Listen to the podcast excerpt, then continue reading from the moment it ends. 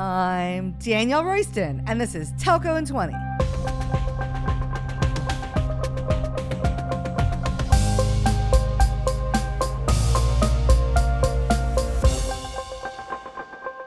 Five years ago, I started talking about the need for telcos to start their move to the public cloud.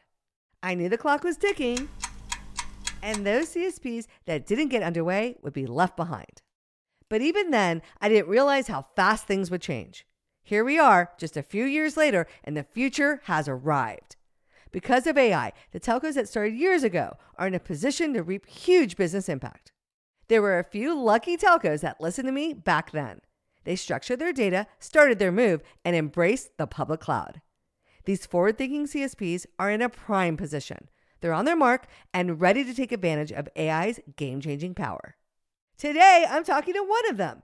BT Group started its move five years ago using AWS for applications and Google Cloud for data. Its digital and cloud transformation project is poised to save the company a whopping 3 billion pounds by the end of 2025. Wow.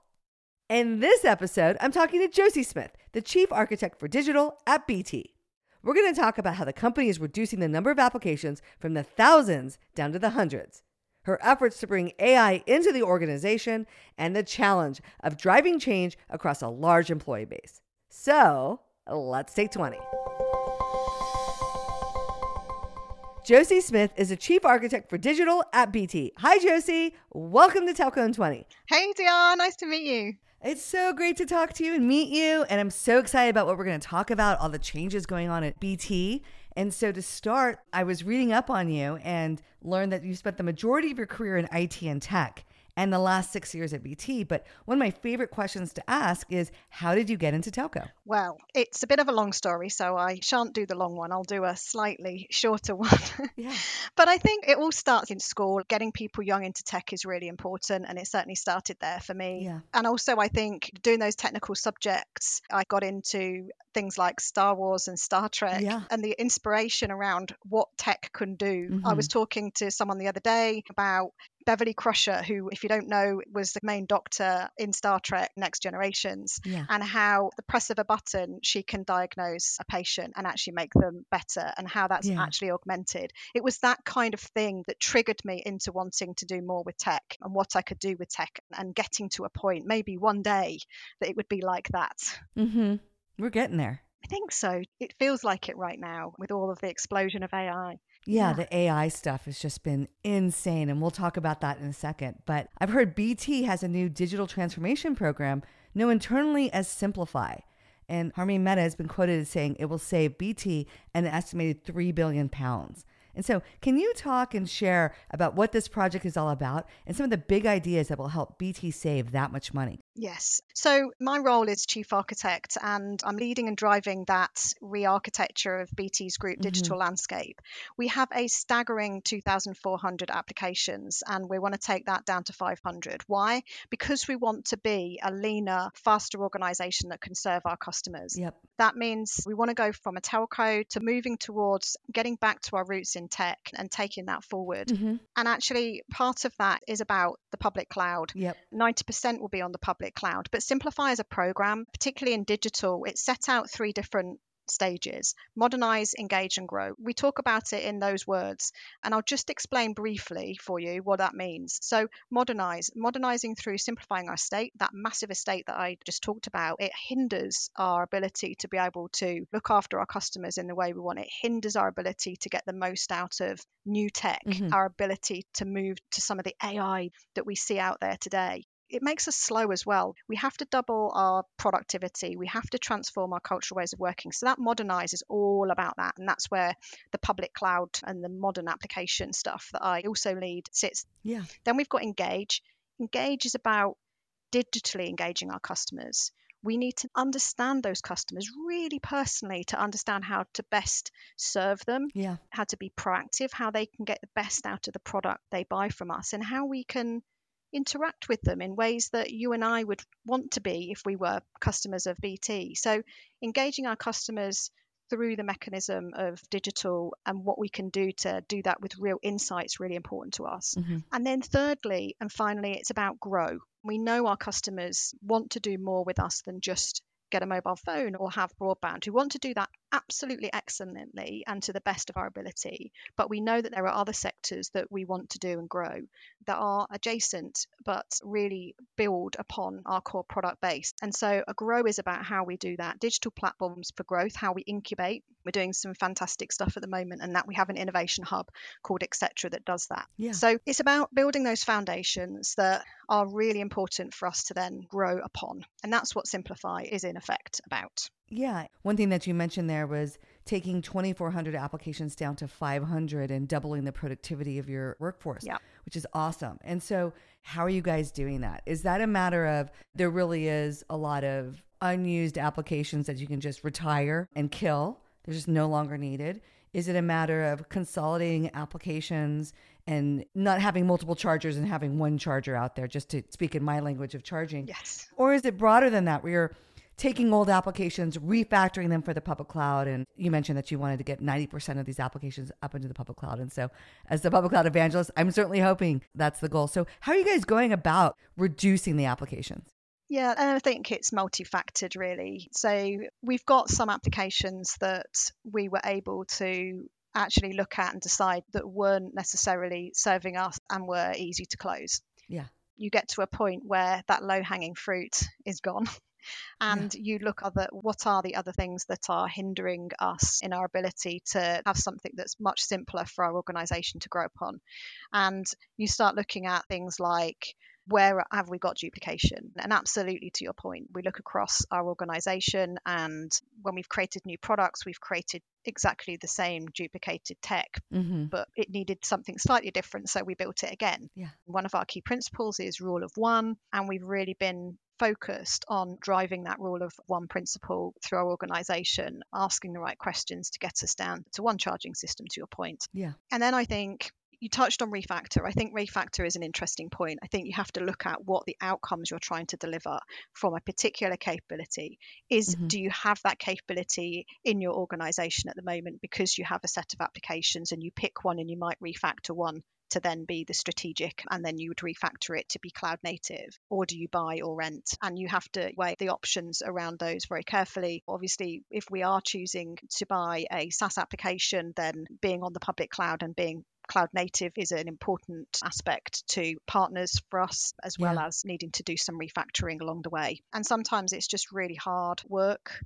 to look at what you've got and decide to simplify and it's a difficult thing to do it's a very challenging thing to do but we've been doing it for a couple of years now and we're making Mhm. some great progress Yeah. It's really hard to get that flywheel of change going Yeah. in an organization, I would imagine, as large as BT. And the inertia to keep things the way that they are is pretty strong. Yeah. And so, as a leader, you really need to set some quick wins and achievable goals so that the population sees that you're committed to this change and they see the wins and that people are not failing and being punished for that. Yeah. But instead, there's accolades around being part of the new future. yes And I think the big thing around refactoring that I love with the public cloud is that there's all these Lego pieces. Again, we're such girls here nerding out, but with Lego pieces of the different public cloud providers, yes where you can refactor a homegrown application down into a tenth of the lines of code, yes which makes it less opportunity for bugs, Yep. easier to support, Yep. less people needed to support it. Yep. It's such a great concept that we keep seeing that pattern repeat itself over and over again, Yep. where we can rewrite components. And so, yeah, I was just curious how is your population reacting to all this change? Yeah, it's interesting. As I say, we're on this five year journey of transformation. Yeah. So I own the cloud landing zones for our three cloud vendors. So Mm-hmm. we've got AWS for apps, we've got GCP, Google for our data, Yeah. and we also extensively use Azure for a lot of our other aspects, including some of our internal capabilities. Yeah. So as part of owning that, I also own the program which is Shift to Cloud. Mhm. Naively thinking that, well, lots of people will be running to the cloud, won't they? Yeah. Yeah. You'd be surprised. Yeah, I'm really surprised at how the take up in some cases has been absolutely great. Yeah. Don't get me wrong. But I have been concerned a little bit at the slower pace of adoption with some aspects of what we're doing at the moment. And I think it's a cultural thing. I think, to your point, you've got to make sure that people feel safe, feel excited about the change, make sure that they understand that it's okay to not necessarily be at that infrastructure level, that it's okay to not have the control at that level. And I think we spend far too much time on prem in data centers managing infrastructure it's something that you don't have to do anymore yeah and if our primary goal is to free our developers up from that what I would call non-value added Mm-hmm, activities. mhm. They don't need to patch, they don't need to think about certificate management, end of service life. They don't have to do that aspect of what they're doing in the data centers today. They can focus wholly on delivering new customer focused features quickly, rapidly, and we've got much faster implementations that satisfy our customer. Isn't that where you'd want to be, even as a developer? Yeah, yeah. It's interesting because I've met with telco people of all different levels all over the world. And there are people who see the value of getting this onto their CV Yes. and understanding that this is the future. I've asked people as they moved into hyperscalers from telco, how much did your pay go up by moving in this direction? And usually the answer is between 30 and 40% more money Wow.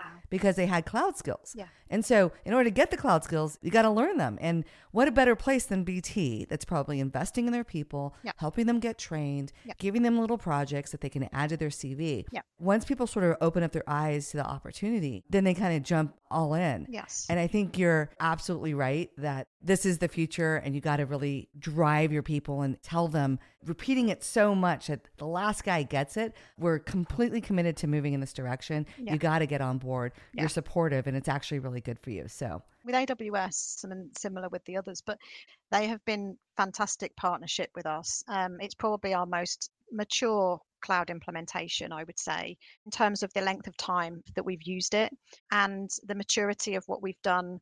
Just setting some of the foundations. Mhm. We've got a cloud excellence team. It's one of the things that I felt was important from the center to have. Yeah. That cloud excellence team runs fintech, FinHack days, game days, awesome. AWS help us out with those. We create that real buzz. We're constantly communicating, talking about showcasing different implementations. So I do feel like we're on the journey, but I do feel like there's been that slow pace of adoption. We'll get there. Yeah, for sure. And so, besides all the stuff that you guys are doing with public cloud, I imagine you, like everyone else in the world, is aggressively exploring how AI can improve your organization. Yep. And so, what's your vision to get BT really up and running and using all these amazing AI components that are coming out what feels like every single day? yes. A couple of things I would say. One thing that's very, very passionate about is making sure that you've got the right foundations. Yeah. I think the tools that we use, the AI that we use, they're only as good as the data that you put in them. Absolutely. Yeah. I know it feels like a no brainer to say that, but some people I still feel don't necessarily understand that you have to have those basics in place. Yeah. And I think data volumes are going to increase. We're seeing how much we're using and actually generating at the same time. If you don't have them, then I think it will put you behind because Yeah. eventually you'll just end up in I'm going to call it data sludge, where you just don't know what you've got. You might have it all in the one place, but you don't really know anything about it. You have to understand the data.